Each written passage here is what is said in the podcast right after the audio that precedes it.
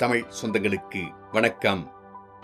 Sathyan audio books வழங்கும் அமரர் கல்கியின் அலை ஓசை. குரல் சத்யன் ரங்கநாதன். நான்காம் பாகம். பிரளயம். அத்தியாயம் முப்பத்தி நான்கு சீதாவின் ஆவி. தலைக்கு மேலே வெள்ளம் ஓடிக்கொண்டே ஓடிக்கொண்டே ஓடிக்கொண்டே இருந்தது. நெற்றியின் மேலே அலை மோதிக்கொண்டே மோதிக்கொண்டே மோதிக்கொண்டே இருந்தது. காதில் ஹோ என்று இறைந்த அலைவோசை பல்லாயிரம் மக்களின் சோகம் நிறைந்த ஓலத்தையொத்த அலைவோசை மற்ற எல்லா ஓசைகளையும் அமுக்கிக் கொண்டு மேலெழுந்த பேரலையின் பேரோசை கேட்டுக்கொண்டே கேட்டுக்கொண்டே கேட்டுக்கொண்டே இருந்தது. தலைக்கு மேல் ஓடிய வெள்ளத்தில் பாரமும் நெற்றியில் மோதிய அலையின் வேகமும் காதில் தாக்கிய அலைவோசை இரைச்சலும் முடிவில்லாமல் இடைவெளி இல்லாமல் நீண்டு கொண்டே இருந்தன. இல்லை இல்லை முடிவில்லாமல் இல்லை. அப்பாடா கடைசியாக இதோ வெள்ளம் வடிந்து வருகிறது. நெற்றியில் அலையின் மோதலும் குறைந்து வருகிறது. இதோ வெள்ளம் வடிந்துவிட்டது கழுத்துக்கு கீழே இறங்கிவிட்டது. மூச்சுவிட முடிகிறது. கண்ணால் பார்க்க முடிகிறது. ஆனால் காதிலே அலைவோசை கேட்பது மட்டும் நின்றபாடில்லை. வேறு ஒரு சத்தமும் கேட்க முடியவில்லை. இது என்ன? நான் எங்கே இருக்கிறேன்? என்னத்தை பார்க்கிறேன்? இருளடைந்த ஒரு குகை வீடு போல அல்லவா இருக்கிறது? இங்கே எப்படி வந்தேன்? படகிலிருந்து நதியில் விழுந்து முழுகியவள் இங்கே எப்படி வந்தேன்? செத்துப்போன பிறகு இங்கே வந்து சேர்ந்தேனா? இதுதான் மறு உலகமா? மறு உலகமாய் இருந்தால் இருட்டும் குப்பையும் நிறைந்து துர்நாற்றம் அடிக்கும். இந்த இடம் நரக வீடாகத்தான் இருக்க வேண்டும். நான் செய்திருக்கும் பாவங்களுக்கு நரகத்தைத் தவிர வேறு என்ன இடம் கிடைக்கும்? பதியை விட்டுவிட்டு ஓடிப்போனவளுக்கு வேறு என்ன கதி கிடைக்கும்? அருமை சிநேகிதி லலிதாவுக்கு துரோகம் செய்தவளுக்கு இதுவும் வேண்டும் இன்னமும் வேண்டும். சொற்ப பாவம் செய்தவர்கள் கொஞ்ச நாள் நரகத்தில் இருந்துவிட்டு அப்புறம் சொர்க்கத்துக்கு போவார்கள் என்று கேட்டதுண்டு. ஆனால் எனக்கு சொர்க்கத்தின் ஆசையே வேண்டியதில்லை. என்றென்றைக்கும் இந்த நரகத்தில் கிடந்து உழல வேண்டியதுதான். இதோ என் தலைமாட்டில் நிற்கிறது யார்? யமனா? யமதூதனா? இல்லை தெரிந்த முகமாயிருக்கிறதே. எப்போதோ பார்த்த மாதிரி இருக்கிறதே. கையில் என்ன வைத்துக் கொண்டிருக்கிறார்? இல்லை தண்டாயுதம் இல்லை. வேறு எந்த ஆயுதமும் இல்லை. அது ஒரு கிண்டி மண்ணால் செய்த கிண்டி. இதன் நீண்ட குறுகிய மூக்கு வழியாக தண்ணீர் சொட்டுகிறது. எதற்காக நம்முடைய நெற்றியில் ஜில் என்று குளிர்ந்த நீரை விடுகிறார்? ஆகா எத்தனை இதமாயிருக்கிறது? இந்த மனிதர் யார்? சீதா சட்டென்று படுக்கையிலிருந்து எழுந்து உட்கார்ந்தால் படுக்கை என்பது தரையில் விரித்திருந்த ஒரு பழைய கம்பளிதான். அது உடம்பின் மேல் பட்ட இடங்களில் சொரசொரவென்று குத்தியது.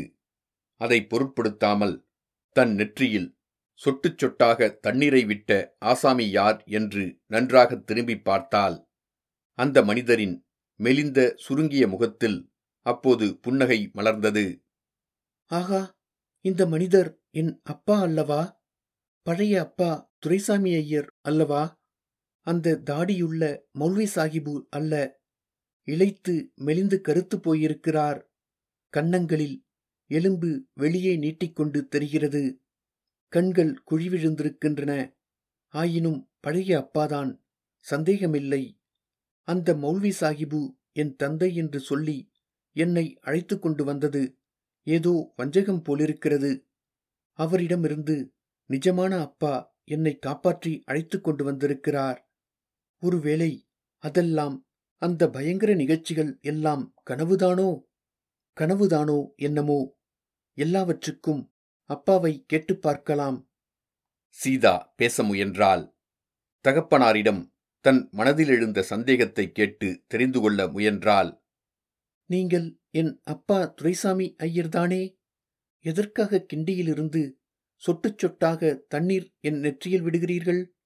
நாம் எங்கே இருக்கிறோம்? எதற்காக இந்த அசுத்தம் நிறைந்த இருட்டறையில் இருக்கிறோம்? சூர்யா எங்கே? குழந்தை வசந்தி எங்கே? இவர் என் அகத்துக்காரர் எங்கே? என்று இவ்வளவு கேள்விகளையும் கேட்க அவள் மனம் விரைந்தது. நாக்கு துடித்தது. உதடுகள் திறந்தன மூடின. ஆனால் வார்த்தை ஒன்றும் வரவில்லை. முயன்று முயன்று பார்த்தும் வார்த்தை ஒன்றும் வெளிவரவில்லை அப்பா ஏதோ சொல்லுவது போலிருந்தது. வாயை திறந்து திறந்து மூடினார். பேச்சில்லாத சினிமா படங்களில் பாத்திரங்கள் வாயை திறந்து மூடுவது போலிருந்தது. பேசியது ஒன்றும் அவள் காதில் விழவில்லை. காதில் விழவே இல்லை. எப்படி காதில் விழும்? வேறு சத்தம் எதுவும் காதில் விழ முடியாதபடிதான். இந்த பயங்கரமான அலைவோசை ஓயாமல் கேட்டுக்கொண்டிருக்கிறதே? இதுதான் என்னை பைத்தியமாக அடித்துக்கொண்டு வருகிறது. எதற்காக தப்பி பிழைத்தோம்? நதியில் முழுகி செத்து தொலைந்து போயிருக்க கூடாதா? என்ற எண்ணத்தை உண்டாக்கி வருகிறதே? ஒரு நிமிஷத்திற்குள்ளே சென்ற சில மாதத்து அனுபவங்கள் எல்லாம் சட் சட்டென்று ஞாபகம் வந்தன. குருஷேத்திரம் முகாமில் கண்ணுக்கெட்டிய தூரம் போட்டிருந்த ஆயிரக்கணக்கான அகதி முகாம் கூடங்கள் கண்முன்னால் வந்தன. உடுக்க ஒரு துணிக்கு மேல் இல்லாத லட்சக்கணக்கான அகதி ஸ்திரீகளும் குழந்தைகளும் நினைவுக்கு வந்தார்கள். சில நாள் குடிதண்ணீருக்கு பட்ட கஷ்டம் நினைவு வந்தது. இன்னும் சில நாள் பெருமழை பெய்து கூடாரத்திற்குள் முழங்கால் ஆழம் தண்ணீர் நின்ற காட்சி நினைவுக்கு வந்தது. தனக்கு கடுமையான சுரம் வந்ததும் அப்பாவும் சூர்யாவும் தனக்கு செய்த சிறுஷைகளும் நினைவுக்கு வந்தன.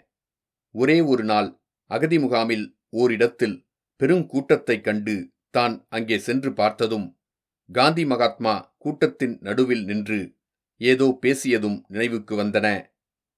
துரதிர்ஷ்டம். அந்த அவதார புருஷர் பேசிய பொன்மொழிகளை தன் காதுகள் கேட்க கொடுத்து வைக்கவில்லை.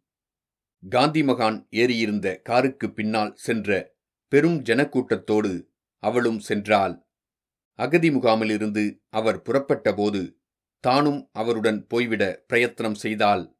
அந்த முயற்சி பலிக்கவில்லை. பக்கத்தில் இருந்தவர்கள் அவளை தடுத்து நிறுத்திவிட்டார்கள்.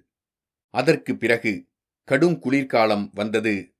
அந்த குளிரிலும் பணியிலும் கூடாரத்தில் வசித்தால் தன் உயிருக்கு ஆபத்து வரலாம் என்று அப்பாவும் சூர்யாவும் எண்ணினார்கள். ஆகையால் ஒரு மச்சு கட்டிடத்துக்கு அழைத்து போக வேண்டும் என்று தீர்மானித்தார்கள். ரொம்பவும் சிரமப்பட்டு அகதி முகாம் அதிகாரிகளிடம் அனுமதி பெற்றுக்கொண்டு குருஷேத்திரத்திலிருந்து பிரயாணமானார்கள். பாணிபத் என்னும் பட்டணத்துக்கு வந்து சேர்ந்தார்கள். அங்கே அதிர்ஷ்டவசமாக ஒரு பழைய காலத்து முஸ்லிம் பக்கிரியின் சமாதி மண்டபம் காலியாயிருந்தது. அந்த இடத்தை இவர்கள் பிடித்து கொண்டார்கள். அதில் வசித்து வந்தார்கள். அடிக்கடி சீதாவுக்கு திடீர் திடீர் என்று பிரஞ்சை தவறிக்கொண்டிருந்தது அப்படிப்பட்ட சமயங்களில் அவளை கட்டை மாதிரி போட்டுவிட்டது. குளிர்ந்த தண்ணீரை கிண்டி மூக்கு வழியாக கொஞ்சம் கொஞ்சமாய் நெற்றியில் விட்டுக் கொண்டிருந்தால் பிரஞ்சை திரும்ப வந்தது. அப்பா இன்றைக்கும் அம்மாதிரி செய்துதான் உணர்வு வர பண்ணியிருக்கிறார். சூர்யா டில்லிக்கு போயிருக்கிறான். ஆம் டில்லியிலேயே ஜாகை கிடைக்குமா என்று பார்த்து வரப் போயிருக்கிறான். தாரிணியையும் வசந்தியையும் இவரையும் பற்றி கூட ஏதாவது தகவல் கிடைக்குமா என்று விசாரித்து வருவதற்கு போயிருக்கிறான். அது மட்டுமல்ல காந்தி மகாத்மாவை பற்றி விசாரித்துக் கொண்டு வருவதற்கும் போயிருக்கிறான். சீதாவின் மனதிற்குள் அடிக்கடி தான் இனி வெகுகாலம் பிழைத்திருப்பது துர்லபம் என்று தோன்றிக் கொண்டிருந்தது. பிழைத்திருக்க அவள் விரும்பவும் இல்லை. பேசும் சக்தியை வாய் இழந்துவிட்டது. பேச முயன்றால் தாடைகள் வலிப்பதைத் தவிர வேறு பயன் ஒன்றுமில்லை. காதோ கேட்கும் சக்தியை அடியோடு இழந்துவிட்டது. ஒரு பயங்கரமான அலைவோசை காதில் சதா சர்வகாலமும் கேட்டுக்கொண்டிருந்தது. எப்படியும் சீக்கிரம் தன் உயிர் பிரிந்து போவது நிச்சயம். அதற்குள் தன் அருமை குழந்தை வசந்தியை ஒரு தடவை பார்த்து கட்டி முத்தமிட வேண்டும். அப்புறம் வாழ்விலும் தாழ்விலும் இன்பத்திலும் துன்பத்திலும் விழிப்பிலும் தூக்கத்திலும் நன்மையிலும் தீமையிலும் தன்னுடைய வழிபடு தெய்வமாக கொண்டு போற்றி வந்த காந்தி மகாத்மாவை இன்னொரு தடவை தரிசிக்க வேண்டும். அவருடைய புனிதமான திருமேனியை தொட்டு கண்ணில் ஒற்றிக்கொள்ள வேண்டும். அவளுடைய மனோரதம் இவ்வளவுதான். இதையெல்லாம் பற்றி சீதா மின்னல் மின்னும் வேகத்தில் சிந்தித்துக் கொண்டிருந்தபோது அப்பா துரைசாமி ஐயர் சூடான டீ போட்டுக் கொண்டு வந்தார். சீதா வாங்கி சாப்பிட்டாள். பிறகு அப்பாவை தொட்டு கூப்பிட்டு சமிஞ்சையினால் சூர்யா எங்கே? இன்னும் வரவில்லையா? என்று விசாரித்தாள். அப்பாவும் சமிஞ்சையினால் இன்னும் வரவில்லை என்று தெரிவித்தார். சீதாவின் முகம் முன்னைக் காட்டிலும் அதிகமாக வாடியது. டில்லியில் இன்னும் கலகம் நின்றபாடில்லை என்று சொன்னார்களே ஒருவேளை சூர்யாவுக்கு ஏதாவது ஆபத்து வந்திருக்குமோ என்று எண்ணினாள். ஆமாம் இந்த துர்தஷ்டக்காரிக்கு உதவி செய்தவர்களோ சிநேகமாயிருந்தவர்களோ யார்தான் கஷ்ட நஷ்டங்களை அடையாமல் இருந்தார்கள்?